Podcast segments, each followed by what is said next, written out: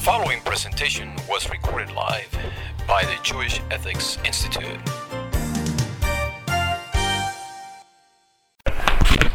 Maybe, um, Do you want to introduce yourself? oh, that, that, that's up to you. I was just going to say that I'd love to uh, arrange to maybe speak after, um, but, you know, I'll leave it to you. Okay. So um, we're going to begin with uh, with this week's topic, which is deflated footballs. Um, as we know, it's been in the news a lot lately. Um, there were there were allegations, um, and I'm going to stress that so far there are allegations. Someone told me that today they're actually they're saying it's not true. Did you see that? No. What they say, Scott? What they They, say? they said that the, it was actually, the NFL was doing an investigation, is why they didn't stop it right at the thing, and that Stop them. there, there's actually truth that, the, uh, that there's atmospheric pressure that the balls. Can deflate on their own. Right. Boston?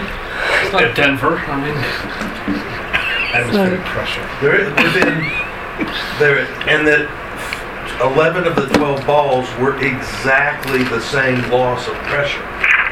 Contrary, that means that would that would be seem like someone specifically deflated them to a certain. If they're all at 12 pounds and you go outside and they all come 11 and a half pounds, you, you can't get to that. I don't think, anyway. I'm Okay, sorry. let's read. So, so there are allegations, but based on those allegations, the question is, um, we're going to look at it from the ethical Jewish perspective. Um, and uh, the, again, the, the allegations are that the New England Patriots in the AFC Championship game, 11 of the 12 footballs that they're allowed to bring to the game were deflated. Um, according to NFL rules, each team provides its own ball to use while the team is on offense. Balls must meet certain requirements and are inspected before the game to ensure that they are inflated properly. A deflated ball can provide an advantage to the offense as the ball is lighter and easier to hold. Actually, I asked my son, because I don't know much about this, as to what uh, what's better about um, deflated balls. So he's, he told me for the wide receiver, it makes the player's ability to catch the football easier, um, and also having the ability to grab the ball and squeeze it, which is easier to hold on to it. For the quarterback, the quarterback has a better grip on the ball. Um, the quarterback will be able to throw it better, increase the speed at which the quarterback can throw. So that's what uh, he said. So again, I don't, I don't know the, uh, the facts, um, but that's the, the, what's bothering me is actually if both teams have that same, they're both gaining. Right, to both. So in other words, unless they're only using their balls, so I don't, I don't understand exactly. I just, Each team gets to bring their own balls. no. Right. First of all. Yeah, but I'm saying, but they're- Yes. so when they're throwing, they're using their own balls. I mean, Why the rule was changed. Each team gets to bring their own balls. And what happens is Wilson, the people that manufactures the ball, they give, let's say, let's say they give two dozen balls to each team. And that team then conditions the balls to how their quarterback likes it. And Wilson actually gives them a tool to do that. Right. So let's say there's 24 balls. They then the team does it. They whatever they do. Then they give it two hours, and 15 minutes of the game. They give the referee 24 balls. The referee looks at them and picks 12 of those 24 that then go into the sack that are the game balls that each team can use. Now they're not the kicking balls. They're not the commemorative balls. They are the balls that the offense uses. So, does that mean whoever's on offense, the referees are pulling from that side? That is correct. Oh, I didn't know that. I right, so therefore they're the using their said- balls. No.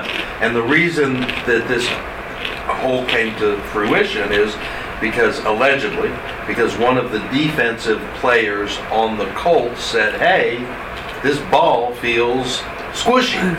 I don't understand how the referees. Okay, okay, well, gotta, gotta stick to the Torah. okay, so so uh, we're gonna run out of time.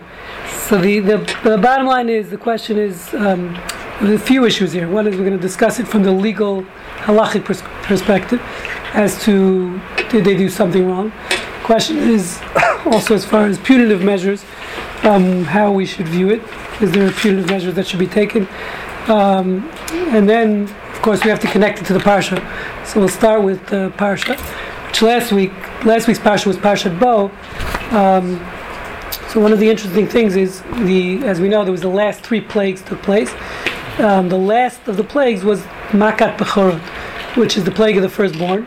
Where all the the verse says, and you have it here on the sheet, says in it's in Exodus 12 verse 29.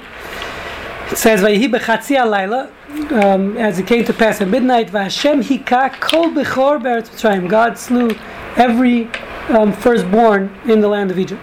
Bechor Paro from the firstborn of Paro, Hayoshev al Kiso, sitting on his throne, ad Bechor Shvi, until the um, the captive Bechor, meaning the, the, the firstborn who was in prison, sitting in the dungeon. So everyone was killed. So Rashi points out here, um, and then the next verse goes on to say, Vayakam Paro. Paro himself got up and he was crying. So Rashi points out that Paro himself was actually a firstborn. Um, he himself was per- firstborn, Rashi says. Um, and when it says, that's what it means. When it says, Hika kol bechor, every firstborn was smitten, it says, the bechor paro, so, so that's what the Torah is pointing out. That paro himself was a firstborn. So the question, obviously, then is, comes the obvious question. So why wasn't, it says every firstborn was, was killed, so why wasn't paro killed? So Rashi goes on to say, V'alavu omer bavur zo tamitacha, that God later on, by the splitting of the sea, he wanted to perform more miracles. And as we know, the whole at that point, the whole Egyptian army was drowned, including Paro. Um, although not everyone agrees to that. Um, and later on, at the splitting of the sea. But the point was to show. Um, Rashi saying to God wanted to show, so to speak, His power, His glory by li- letting Paro live through this through the firstborn, and then dying later on at a later point after He chased them down. Because if He would have died at this point, there wouldn't have been the miracles, the splitting of the sea. But I was thinking um, was, there's something more to that. And actually, I found someone online says this. Um, a rabbi in Florida, his name is Rabbi Josh Flug, he's a colleague of mine. So he says that there's something more to it. That, um, and this is relevant to, as we'll see, to the Patriots. Point is, everyone's saying the Patriots should be punished. They should be taken out of the out of the um, called, the Super Bowl, right? So there's, there's on a simple level, there's there's something much greater here. Paro survived the plague of the firstborn. Seems like Rashi is saying was to show him his defeat, so to speak. Someone many times when someone survives and they're defeated. So take the case of Saddam Hussein in Iraq or whatever it is. So their their their humiliation is worse than any punishment they can get. Okay, the fact that they survived and now they're walking around with the reputation in tatters and um, utterly defeated. So that in itself is is is a punishment. So in a certain sense, keeping this is what I what I wanted to say. Keeping the the, um, the Patriots in the World Series, and now they have this reputation. This is not the first time they were caught um, or allegations of cheating. So the fact that they're going to win the World Series, but it's going to be questionable, and and so that itself might be um, because as we know, a lot of part of sports is fueled by social interactions, by by um, what the fans are saying, the bragging rights and the legacies. So in that case, in that instance, there might be better to keep them, let them stay in, just as God let Paro stay in the game. Okay, so I was thinking maybe the same thing here. Bigger The, entire, the entire era, you know, this this era of the Patriots will be tarnished. That's one thing I was, uh, was thinking about. But in, in any case, getting to the so that's what I put down on the bottom, um, number two here. It says, On a simple level, Paro remained alive so that Hashem could continue to show his glory during the splitting of the sea. This could also be viewed as part of the punishment. For Pharaoh dying during the plague of the firstborn would have been getting off too easy. Pharaoh to live through the plagues and walk around with the reputation that the great Pharaoh was utterly defeated, he was exposed as a fraud. He could never walk around again with his held, with his head held up high. Okay, so that's that's uh, what I wanted to bring in. Maybe it was a fraud, he really wasn't a firstborn. No. Torah saying he was. Torah says he, even Pharaoh on the throne was a, was a first. You know, give it to Torah. So now, so as far as the legal aspect, um, so there's the concept. We, we spoke about this a few times in the past in the other context in this in this class. That there's a concept besides the concept of what's known as genevat mammon, which means literally stealing money. Geneva is the word as we know for money for stealing. Mammon means money. So besides the concept of stealing money, which would mean, um, um, you know, outright fraud. So there's, there's always we discussed in the past in different contexts a concept known as Geneva dat. Okay, I don't know if any of you remember. Geneva dat literally means literal translation of those words are stealing Geneva again the word Geneva dat that means the mind. Someone's intelligence. So there's a prohibition, as we're going to see in the Gemara. Baba Kama talks about this um, extensively, which is to literally give by deceiving one's mind, giving the false impression. Mentioned in the past uh, a few weeks ago when we discussed showrooming, walking into a store, pretending you're going to buy something. So there's many applications of this Genevat Dat. Okay, and, and the Gemara, and the Tosefta, Gemara Baba Kama quotes a Tosefta, which is the Mishnayot. So those are the Mishnayot that weren't edited in, known as the Tosefta.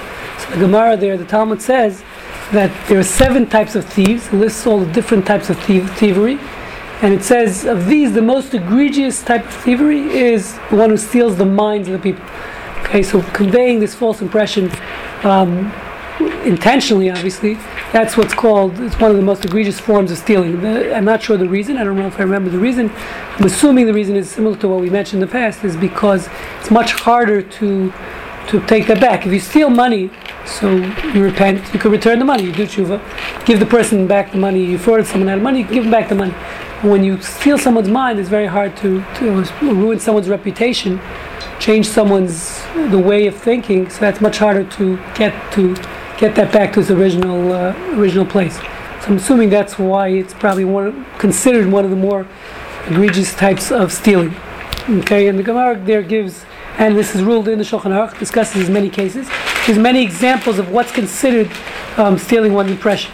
The, the most uh, probable one is for a rabbi. It comes up many times. It comes up for lay people too. But when you, let's say, you go visit someone in the hospital, um, we discussed this in the past, and you you're really coming to visit, uh, you know, Mr. Schwartz, and you come onto the floor, and then all of a sudden there's another family uh, from your congregation there, and the person says, "Wow, Rabbi, it's amazing you came to visit me," and you're thinking, "Ah, "There's no way I would have came to visit you." Really was coming for the other for the other person. Actually, wouldn't have came probably wouldn't have came to visit you, but you give off the impression, and you you give off the impression that you came specifically to visit them. You go into their room, which is a beautiful thing. It's a mitzvah to visit the sick. Mm-hmm. But the question is, can I specifically tell, you know, make believe, so to speak, that I'm visiting him? Okay? What if you were, what if you did? No, so then, so then that's something else. You know, if you would have done it anyway, so then, again, if they if they're the ones that are fooling, it's the Gemara discussing. We're not going to get into all the details. If they're the ones that are right, here. There's a right. If, Oh, if they if they convince themselves you're visiting them, you don't have to say anything. Also, obviously, you don't want to embarrass them. But the point is, if you convey that impression, you come over and say, "Wow," like, you know, and you kiss them and you give them the you know half the chocolate you brought for the other person. So that's convey. You know, that that's where it becomes. Okay, but if you had, you're saying that this person saw you walking in the hall? I mean, it's like. Yeah, you didn't know they were there. You had no idea they were there, and you And wouldn't have came to visit. Okay, but I'm saying. And you would not have came to visit them. I'll give you another example. Even if, give you a, even if it's somebody you wouldn't visit, let's say, this is what I'm going to say, you're, you're there to see Mr. Schwartz, and Mr. Goldberg's in another room, you didn't know he was there, you probably would not have visited. But the fact that you end up seeing him in the room anyway, and you're already at the hospital, and you go in, what's the big deal? No, we're not saying you shouldn't go in. Listen, you're there, of course, visit them. But you, but the question is to convey the false impression that you came specifically for them. That's that's the issue. It Of course, you to should visit them once you're there. You It know what speaks to intent, right? Right. Like, Well, like of course you should visit them. But you still made the initiation to go in. He didn't see, Goldberg didn't see you in the hallway, and you, but you just happened to see it on the door that he's there, and then, so you walked in on your own. Yes, that's fine. That's fine. But you No, either. if you told him it's only. No, if, but the you, problem is what's if you right because you're telling that's conveying a false impression. No, I slept there for you. That's. I'll give you another example. I came in to see you and Mr. Schwartz. Okay, I don't want to get bogged down in the, in the details of this case, Yeah. but, but the point is, I'll give you another example. Uh, another classical case of Geneva Dat is where the Gemara says you, you invite someone for sure. Let's say I hear, you know, Scotty's going away for the weekend. We invite him, yeah. Right, so I go with him and I want to score some points with him. I say, oh, you know, I heard, you don't, you make believe you don't know he's going away for the weekend. You say, can you come to me for a Shabbat dinner? understand. So that you again, you're trying to you're conveying the false impression that you really want him to come. You don't want him to come. You just want to get the points as if, Right, as if, uh, as if you have, you want him to come. Okay, so that's another uh, another classical case of Geneva Dat, where you, again it's conveying a false impression, a f- false assumption, a belief um, to someone else intentionally. Obviously, again, if you walk into the room to visit the sick person and that wasn't your intention, wasn't you didn't try to convey to them that you only came for them, and that's fine. Yeah. We're not saying there's anything wrong with visiting someone else in the hospital. You should visit them. Yeah. The question is to specifically, intentionally convey that false impression. That's where you, what we, what quote unquote, you, you're stealing their mind, so to speak. Okay. Um, So, so there are many other examples. The Shulchan Aruch discusses, let's say, opening in those days, they would open, they didn't have bottles of wine, they had barrels. So a friend comes over, you already had the, the you know, half the barrel sold to someone else. You convey that you're opening the barrel just for him. Okay, which is, that means you- he's a good guest. You're Right. wasting a whole barrel of wine just for, just for Okay, so that's, a, that's a classical example. So the question is here, in this situation, how does that apply um, when you're dealing with, in our situation, uh, and this, by the way, we spoke about it actually in other in our other Super Bowl class, which we're going to do again hopefully this year after, after next week, which is the commercials. Meaning many times commercials, in uh, commercials you'll have that same thing, Genevas Das. When they're showing the, the, you know, if you buy this car, you're going to get the pretty woman, and you get a date with the pretty woman. That's in a certain sense that might be considered Genevas Das. Right? Most people understand that you're not Well, going to that get. one's true. Let's get it, not, you know. It depends on the car. It depends on the car. Usually happens. But uh, the point is, so so so that so you have to be careful anytime you're dealing with business, specifically, where when you're doing a you're some type of salesmanship and say, of course, selling the product is permitted, but if you're conveying a false impression about the product, okay, where you're saying this product is gonna do unbelievable, you know, it's gonna. We're not talking about fraud. We're not talking about if you're saying this is X and you're selling them Y. That's literally fraud. That's stealing. We're talking about specifically when you're saying you could be saying the truth about it, but you're conveying an impression about the product which, um, which is a false impression. Okay, so that's where it gets into um, where where that's where it's going to be a problem of this viola- a violation of Geneva Tat. Can I, Yeah, I don't want, I know it's a little off the topic. Well, it matches what you're talking about. I want to have the specific example to apply to me. I sell something, I sell a product that's unique, right? Well, if I'm selling it to somebody, saying, this will definitely turn heads. You use this to promote yourself, it's going to turn heads. Is that being misleading? Yeah, as a scooter, as an electric scooter. I mean, I mean, very vague, obviously. So very big yeah, statement. no, so that's not. I mean, that's called puffery. That's something else, a different topic.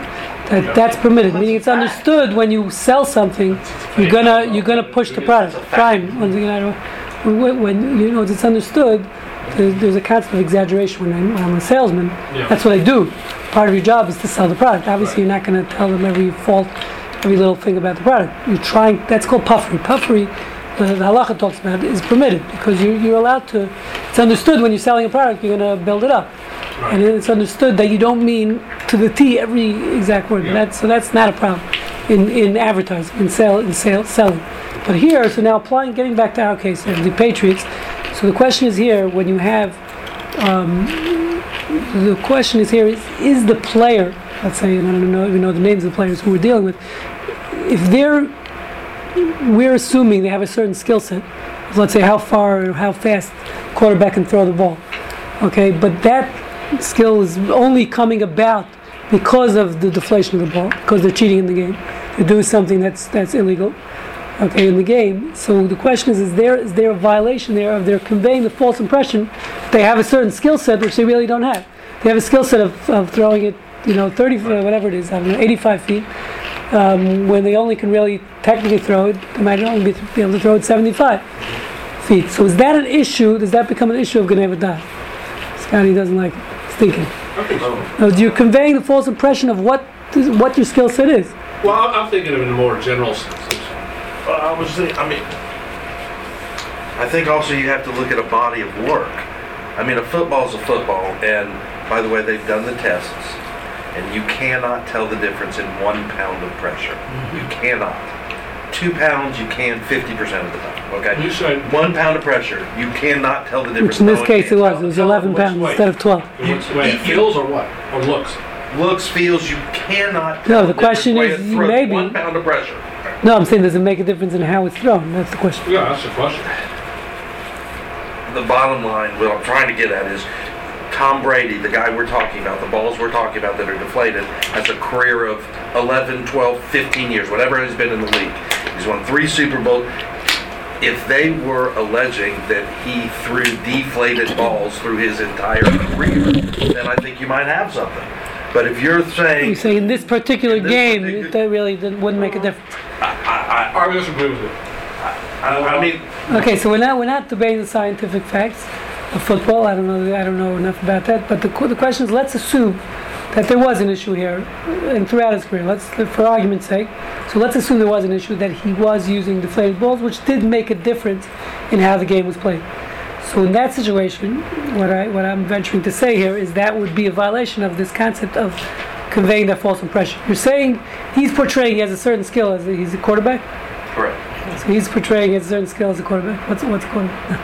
well, right, and well, which he doesn't really have that full skill. Meaning, and the where we discussed this way back when in the past with attorneys is the is when we discussed similar to the case of of, uh, of the steroids when you had Roger Clemens or the other players Right. where they're taking steroids, where they're portraying that they have certain skills, there are certain hitting skills, certain batting averages, which they technically might not have without the steroids. Doesn't mean they're good- they're good play. They're not good two players. different examples, two different Yeah, why? and. Why is Well, I that? like Because in the steroids, he's directly his contracts are based on his ability. Okay. Yeah, but if, but if taking he sold himself when he when he went, uh, he sold himself based on a certain batting average to the team. The team hired him based on a certain batting average, Yeah. and he really doesn't have that batting average without That's the what I'm steroids. Right. So he's stealing from the team. All right. In this case, this is a more public. and Plus, uh, taking steroids is usually a very private affair. It's very possible that he hid it. Very difficult to hid throughout a career that he might have been using without his coaches and everybody knowing. And I think also in the sense of maybe it's not so much uh, not Das because in this case, it, this game. Let's just talk about this one game, not a career. This one game. all right, he wasn't. He's his career is not his his contract is not dependent on this one game.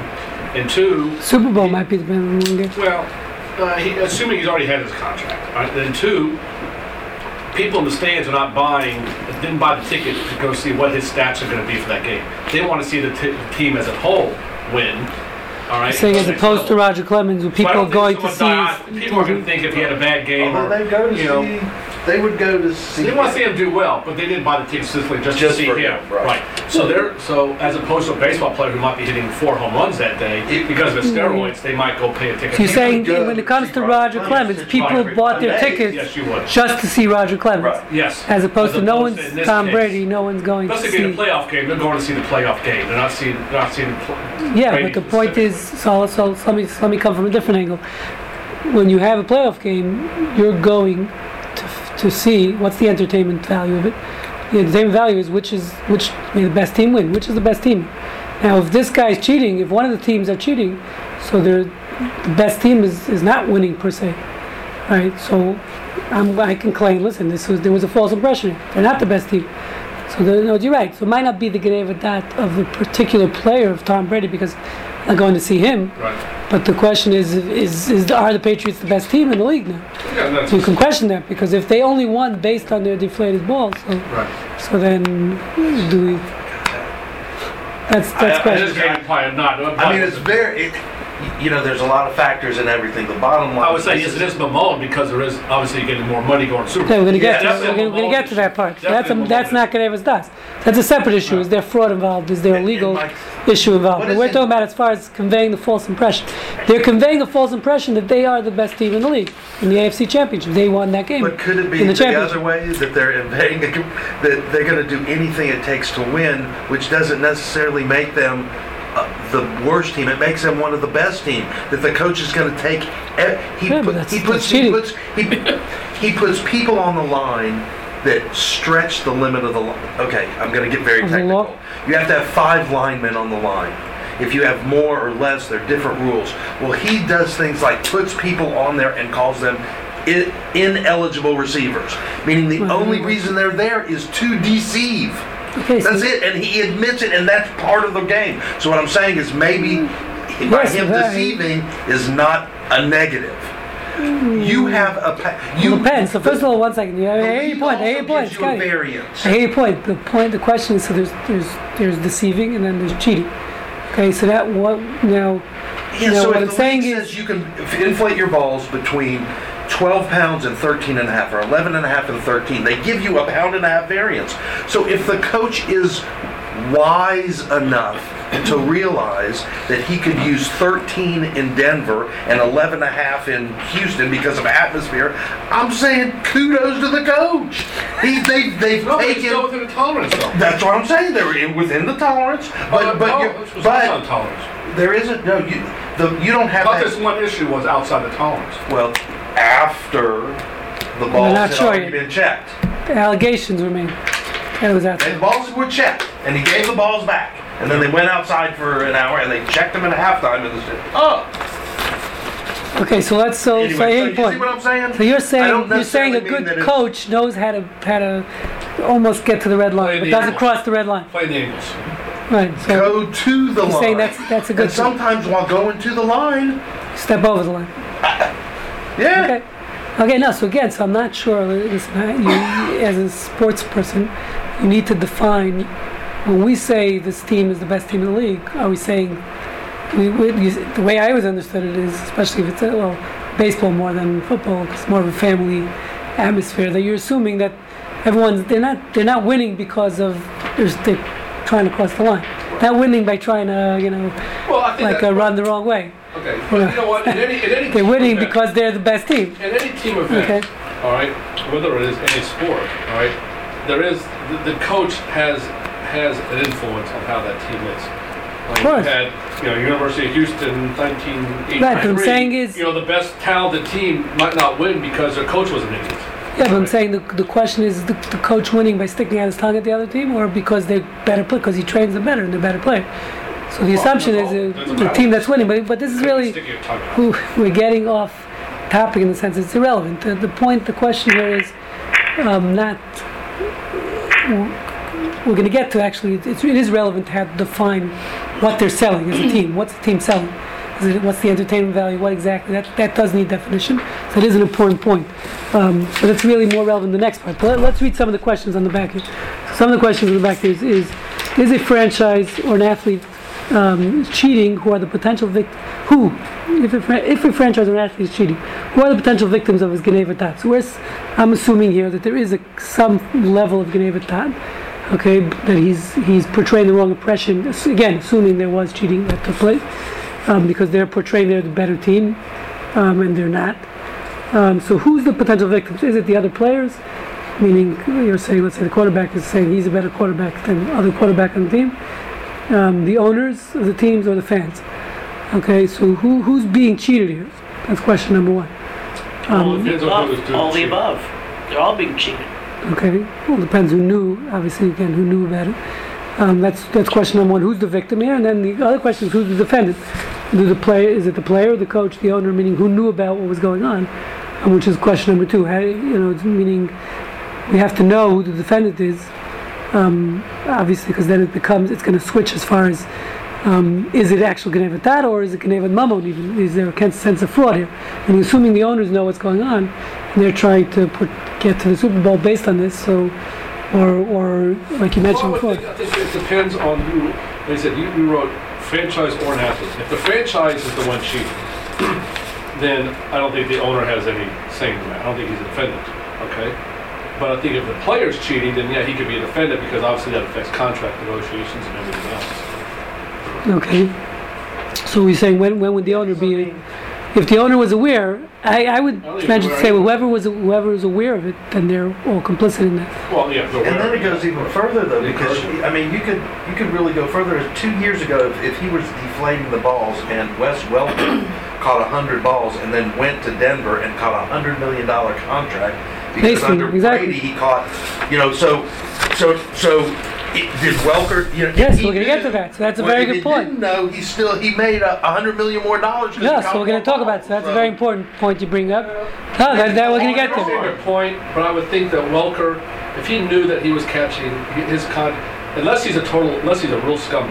That's, right? see, that, there's too many people that touch the ball. That's why No, I'm no, saying no, no, no, I no, agree no, my with point- you. But no, but on your, uh, you're saying unless he's a real scumbag, he's got to know personally, all right, that if he goes to Denver and he he's not going to get a football. deflated ball, You don't talk that football. he's not going to his, his performance to be half of what it was at New England.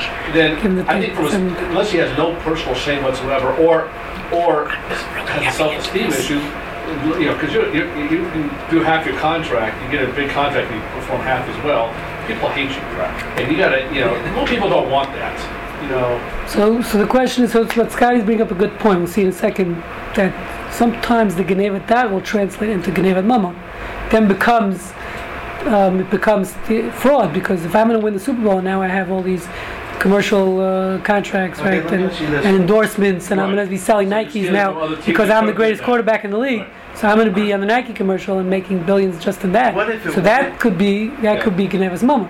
So now you, you know that moves over. You know, you're moving over from the category of conveying a false impression to now actually the fact that I'm making more money on that impression. So that now becomes could become that. So I want to show you that yeah.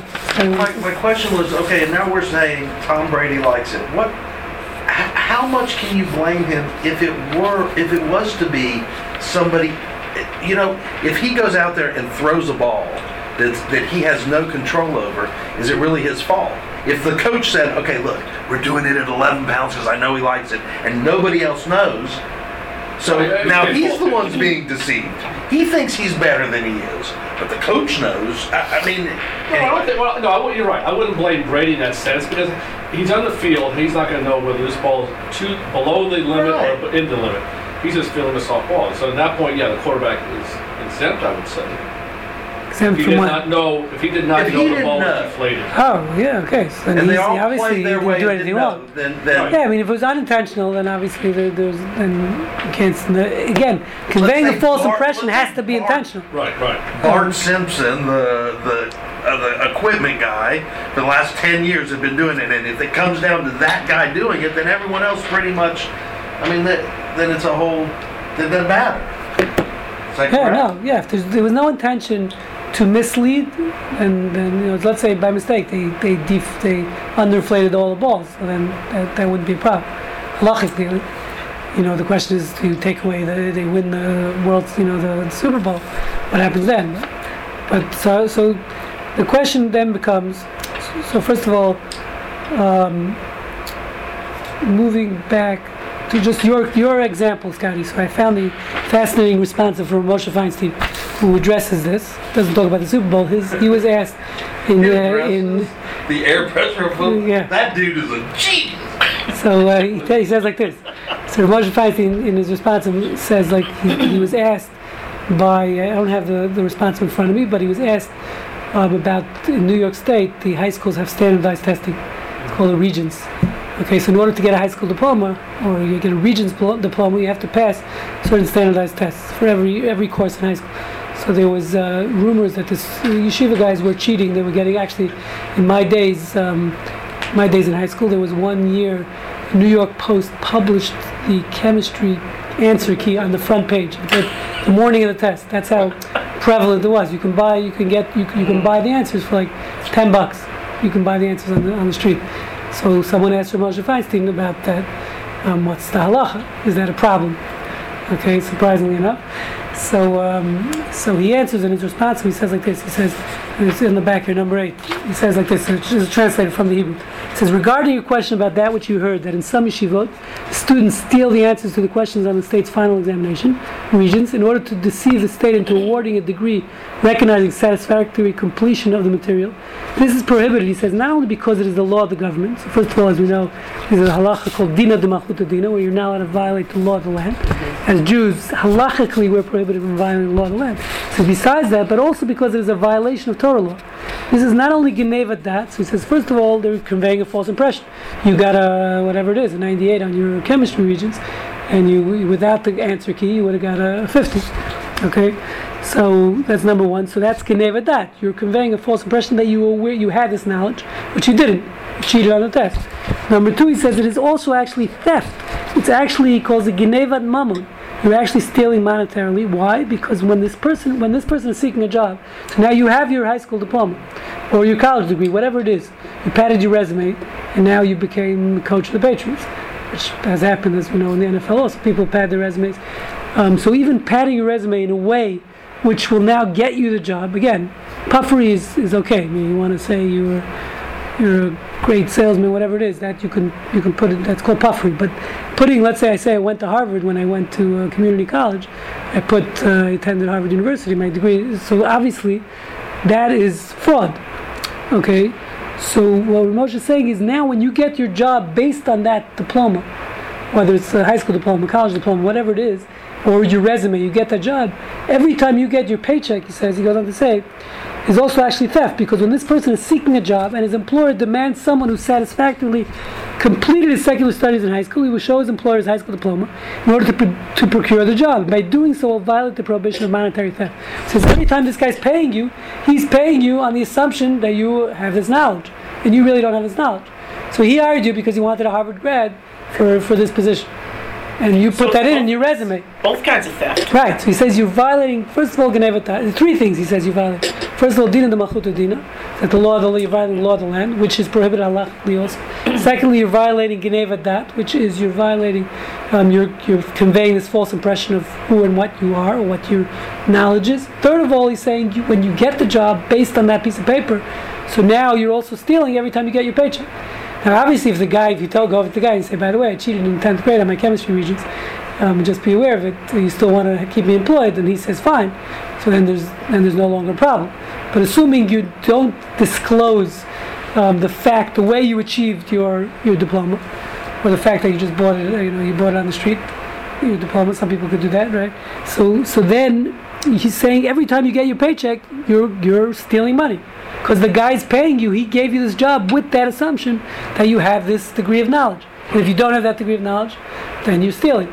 So, so going back to, so this goes back to what Scotty was saying before. So therefore now, if I win the Super Bowl, only based on the fact that I had, you know, deflated balls throughout the championship, okay, and that's why I was able to throw longer touchdowns or whatever it is, longer yardage. So then, and now, because I won the Super Bowl, I'm going to have all these contra- new contracts for the commercials and whatever it is, all these um, all these endorsements and prize money. So then, in essence, what seems to be Ramosha Feinstein saying that you'd be that would be considered stealing all that money. Words, if I'm getting paid, you know, a million dollars from Nike to endorse their sneakers because I was the winning quarterback, and I only became the winning quarterback based on on, on my deflated ball or my steroids, so then that's a problem. That's that's he says Geneva dat and Geneva mammon. So there's Moshe Feinstein. Let me ask you,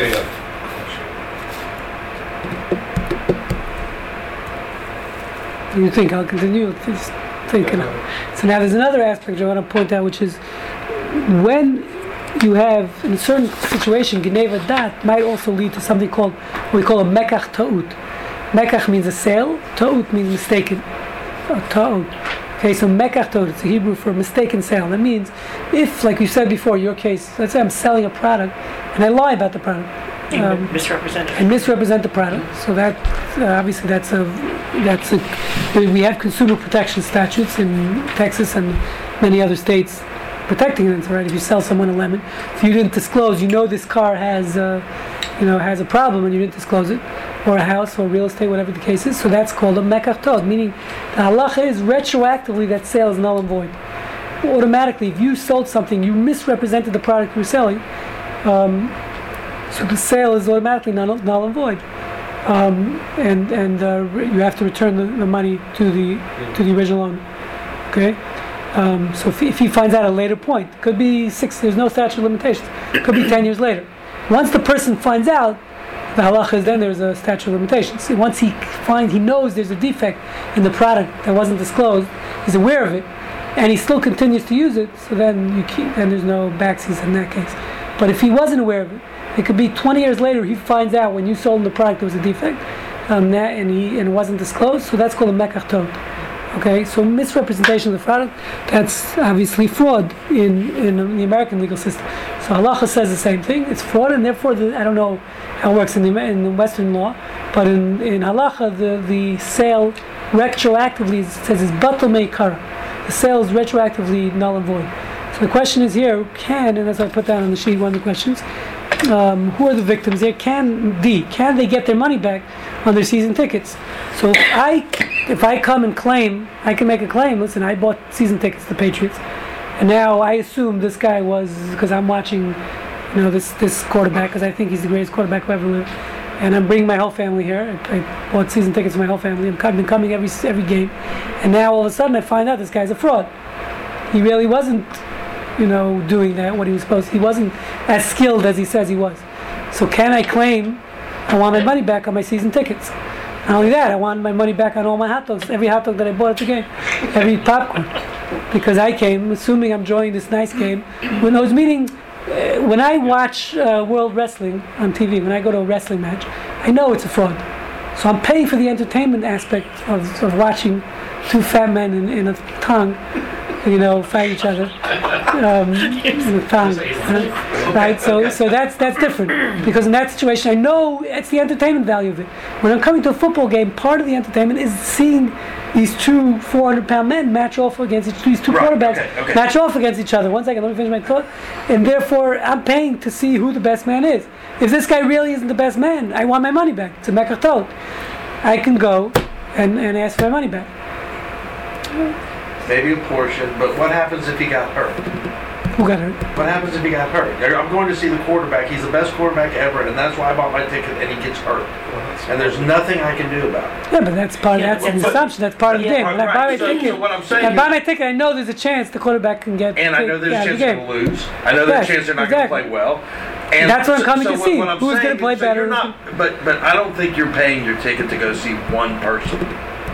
Okay, so maybe that's you a- can that's a get good point. a Baseball's portion. different. Baseball's Baseball's different. well, but season tickets in baseball again, injuries and Season stuff. But I sure. can tell you that when Roger Clemens was playing, whether he's steroids or not, it was sold out. they were sold out because people went to that game to see him.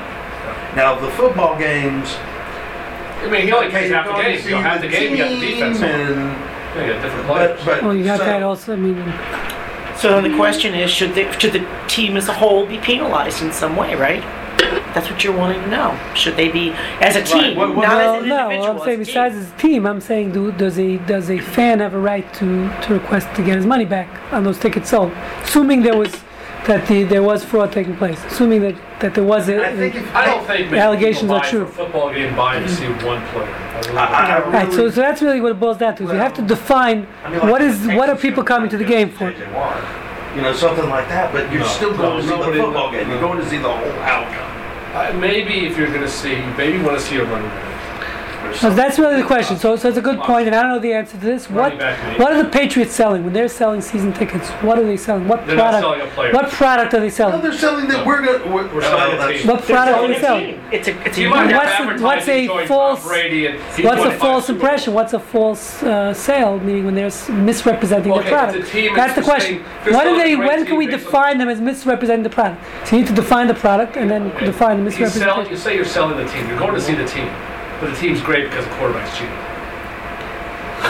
All right. Right. Granted, he's only on the Right. field half the game. So that's that's a question by steroids also, because even Roger Clemens, the question is, even without the steroids, he still would have been batting. You know, he would have been not as good, but No, but a little you less. might not sell. Okay, so you can make the same argument season there. tickets- people They're coming to see Roger tickets Clemens. He's a great player in either way. They- Listen, I can't no. uh, If do he half was- his batting if average. steroids made him who he is, then no, people buy tickets to see a pitcher. When Michael sees a guy, he hits hit Okay, home runs every game. same debate again. It's defining what product are, are the Astros selling when they're selling season tickets. What's the product they're No, selling? no, season tickets, I think, are different than single tickets. Season tickets is, is a different situation, I think, than buying. Why? The guy, why? What's the difference? I'm buying a ticket to see. It's more likely Player that a X. person is going to buy a, a, a ticket for one game to see somebody more, see somebody specific. I think on the contrary. And you know I'm telling my kids, look, we have this awesome, we have this Roger Clemens on our team. Let's buy. I would never buy season tickets Okay. if Roger wasn't on the team. What, ab- okay, what about somebody who wouldn't buy a ticket to see the home team, but buys a single ticket to see the away team because they got somebody who's Okay, we- and that and is, and is, and is cheating? That's Well, okay, so in this case, though, okay, in your football case, let's take football, not baseball. In your football case, to go see the game, if I'm a Patriots fan, I want less ball, air in the ball. I want to see them do better. Because that's what I'm going. I'm going to see my Patriots. Yeah, Okay, but so- you- so to don't want to me- see him So To okay me, to be be cheap. disqualified. You I don't would- want to see them be committing fraud and being disqualified well, from they the get game. disqualified, then I think everybody has a case for that. Right. That's what, if, if the league says Okay, okay, so then, you're right. then I'll take away the So, I mean, win. that would be- well, that's But what happened I'm with Roger. Clemens. I saw him win. They I still mean, they won. well, I'm he still was, he was convicted. Some of them were convicted. Even though they But that cheated. wasn't for That- cheating. right. That was outside the game of football, though. No, I'm talking they were convicted Well, for, for steroids. Push the. Oh, the steroid guy. Steroids, yeah. Well, So the point is, every but you, so you get the point. So there's holding. Somebody Everybody did- gets, gets somebody away did- with. Somebody did sue a team. cheating. I think somebody did sue a team because it's, some of the players had steroids they had so, so I just want to tell you, There we discussed a- discussed There was a lawsuit about that. We discussed Elliot Sin, who's a local lawyer in, in. Houston, Texas. Uh, he's not on steroids, but he actually tried.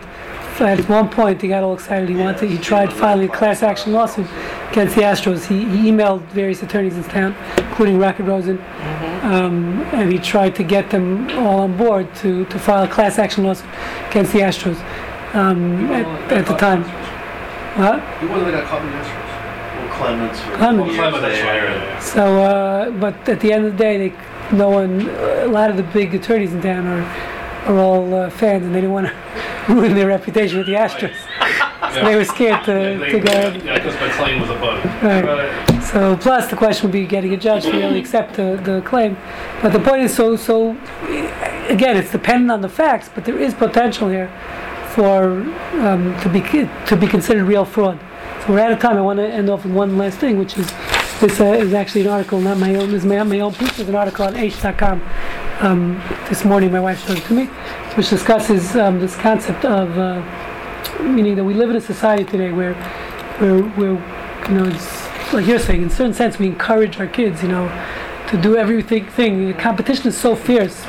You know, even on these little league teams, it's like do everything. Just encouraging our kids to cheat in a certain sense um, um, to win the game. So that's one aspect, which is, you know, like you're saying, people are happy. My team wins the championship Yeah. through cheating. I'm not, I'm not going to be upset about that.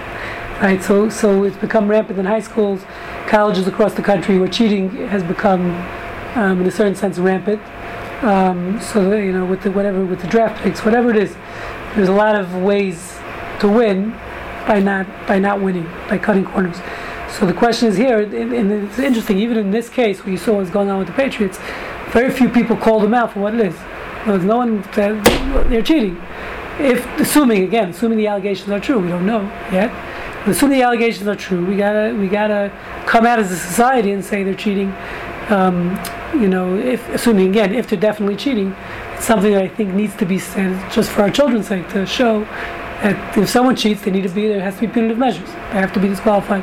Whatever the case is, something to be done to show that all you know competition is not all that important. We need to vote uh, to show where we stand as far as cheating is concerned. So you're saying that from a Torah perspective, probably if it's shown to be the case, and there should be some repercussions Yes, sure. to the team. Um, you know, we, we shouldn't call. No, the problem is we're all, if you, you know, ESPN, they're all using euphemisms as to, oh, you know, uh, well, like you're saying, wasn't really cheating. It's just, uh, it was the pressure. Is that really cheating? You know, let's call a spade a spade. And If their if their intention was to cheat, so To they gain a competitive advantage. Yeah. Right, so that's that's a nice euphemism of you know exactly. Well, Their goal was to gain a competitive advantage. Every That's- ball, that's- though, was deflated, right? All of their balls were deflated. 11 of the 12. but So, they- so it but- seems as though it but was intentional. deflated 100% consistent. They were the same. They weren't the same. 11 of the 12 were exactly the same. Exactly. But you have See, measuring tools. that can goes easily to make it- intent, doesn't it? Measuring tools, uh, measuring tools, mine's different than anyone else's. All Okay. I'm saying is when the referee did it, it was at 12 and a half or whatever it was. And at halftime, 11 of the 12 balls, which are outside in the cold environment, were then a little less. So does Okay. that go to intent? Is the Um, question? Not 12. So you know? so going to call it a class. I don't know the we don't know all the answers yet. We have a reporter on the phone here from. You want to identify yourself? Sure, this is uh, Hillel Kuttler in a very snowy Baltimore, Maryland today, and uh, I'm writing an article on the um, Super Bowl with the with the hook being the controversy over the you know the whole Deflategate business and what the uh, opportunity is really to discuss um, ethics and sportsmanship in sports through a Jew- Jewish prism, basically, and that's why when I found out that the rabbi was having this class today, uh, in the course of my own looking into the issue, I found out that he was having class, and I thought this is a perfect opportunity to, you know, sort of listen in. And, and, and actually, I, I very much welcome the chance to maybe speak to one or two of you after um, uh, people who maybe are particularly impressed by this um, topic as a way of, um, you know, thinking more about the, the Jewish view of, of ethics, even in the sports field, which we don't really And you've got two hardcore Texans who grew up in implications. You know, football, so if anybody Right, would they, like, yeah, they want to speak to you, but they say they have a fee. They're saying they have a so I'll fee. do it for free, I'm cheap. Okay, one guy says I'll do it for free. I'm sorry. They said they have a fee for talking to you, but they'll they'll. But one guy says he'll do it for free. He won't charge. Waving it, we'll just give him never know. By the way, there's one other aspect though, which I, we didn't mention, which is the whole question of contact sports in general, which is a whole different issue. Halachically, if uh, there's many studies that say that that uh, that uh, as we know, I think some like nine out of ten football players that were studied had um, permanent brain uh, damage. Yeah. So that's a whole different question when you're dealing uh, in ethics, when you're dealing with contact sports, um, boxing or football, whatever they may be, hockey these days, um, where where is it is a uh, a Jew allowed to risk his life, so to speak, to uh, to earn a livelihood? That's a whole different question. It's a fascinating question. Maybe we'll do a different class on that. But that's something uh, you might want to talk about also. Bullfight. So come, so come over, come. Uh, Oh, so, okay, so I'm, I'm going to introduce you. We have here uh, a fellow named Brian Thumb. Hello. Sorry, what's the name? Brian, Brian. Okay. What, what's what's your last name, Brian? Thumb, T H U M. Okay. Is there a number that I can reach you at later today? Yeah, 281 Okay. 748 Okay. 3672. Is that your uh, cellular number? Yes, yes. Okay. Perfect. And uh, sorry, do you have an email address as well?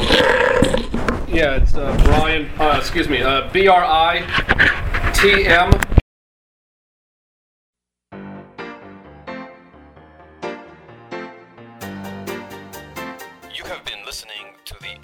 project from the Jewish Ethic Institute. For a complete selection of our lectures, please visit our website at j-ethics.org. Shalom.